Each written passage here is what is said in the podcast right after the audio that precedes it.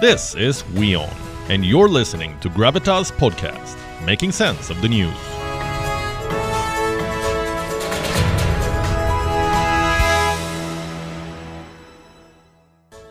I want to begin tonight with a video. Let me say this first what you're about to see did not happen, but you must see it. Let's see.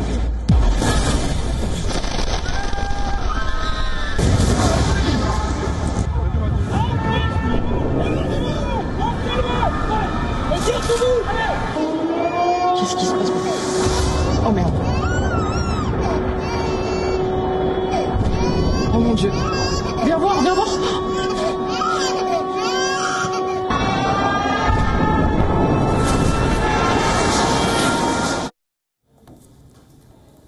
Fighter jets are invading France, dropping bombs all over Paris. A woman poses in front of the Eiffel Tower. Seconds later, explosions rock the city. Large plumes of smoke engulf Paris. There are air raid sirens, the sound of a child crying. None of this is real.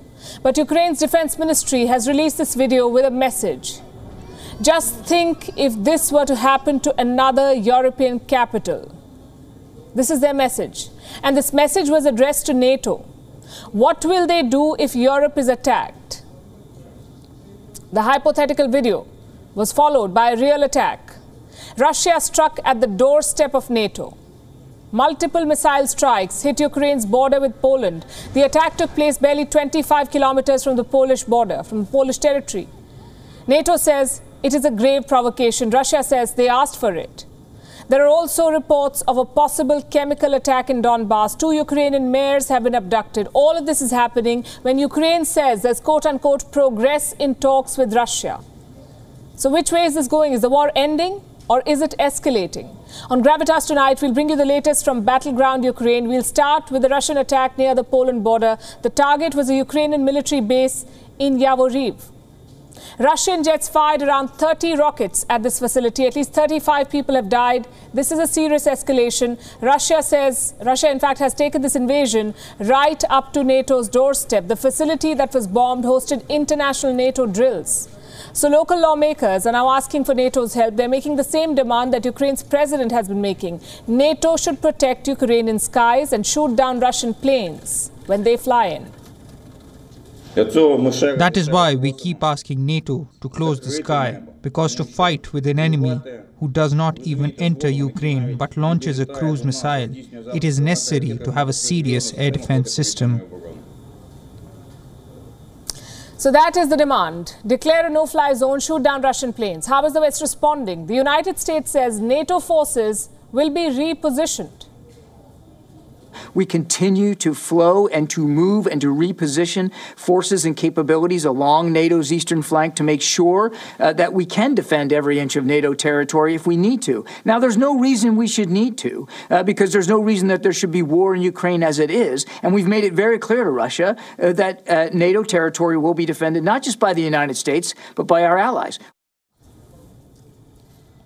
You heard him. NATO territory will be defended, says the U.S.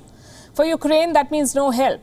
Ukraine is facing a more aggressive Russian army now. Fighter jets were out of the battlefield so far. They're now becoming the weapon of choice for the Russians. Cities are being bombed relentlessly. We accessed a video today. It was shot by the Ukrainians. This is what it shows the city of Mariupol. This is what it looked like after a Russian bombing campaign. Look at these images. President Volodymyr Zelensky of Ukraine has issued a fresh warning. The Ukrainian president says the West was told about the Russian provocations last year itself and that the war will now spill into NATO territories. Я повторюю знову, якщо ви I'll reiterate now that if you don't close our skies, then it's just a matter of time before Russian missiles will hit your territory, NATO's territory, and the houses of NATO citizens.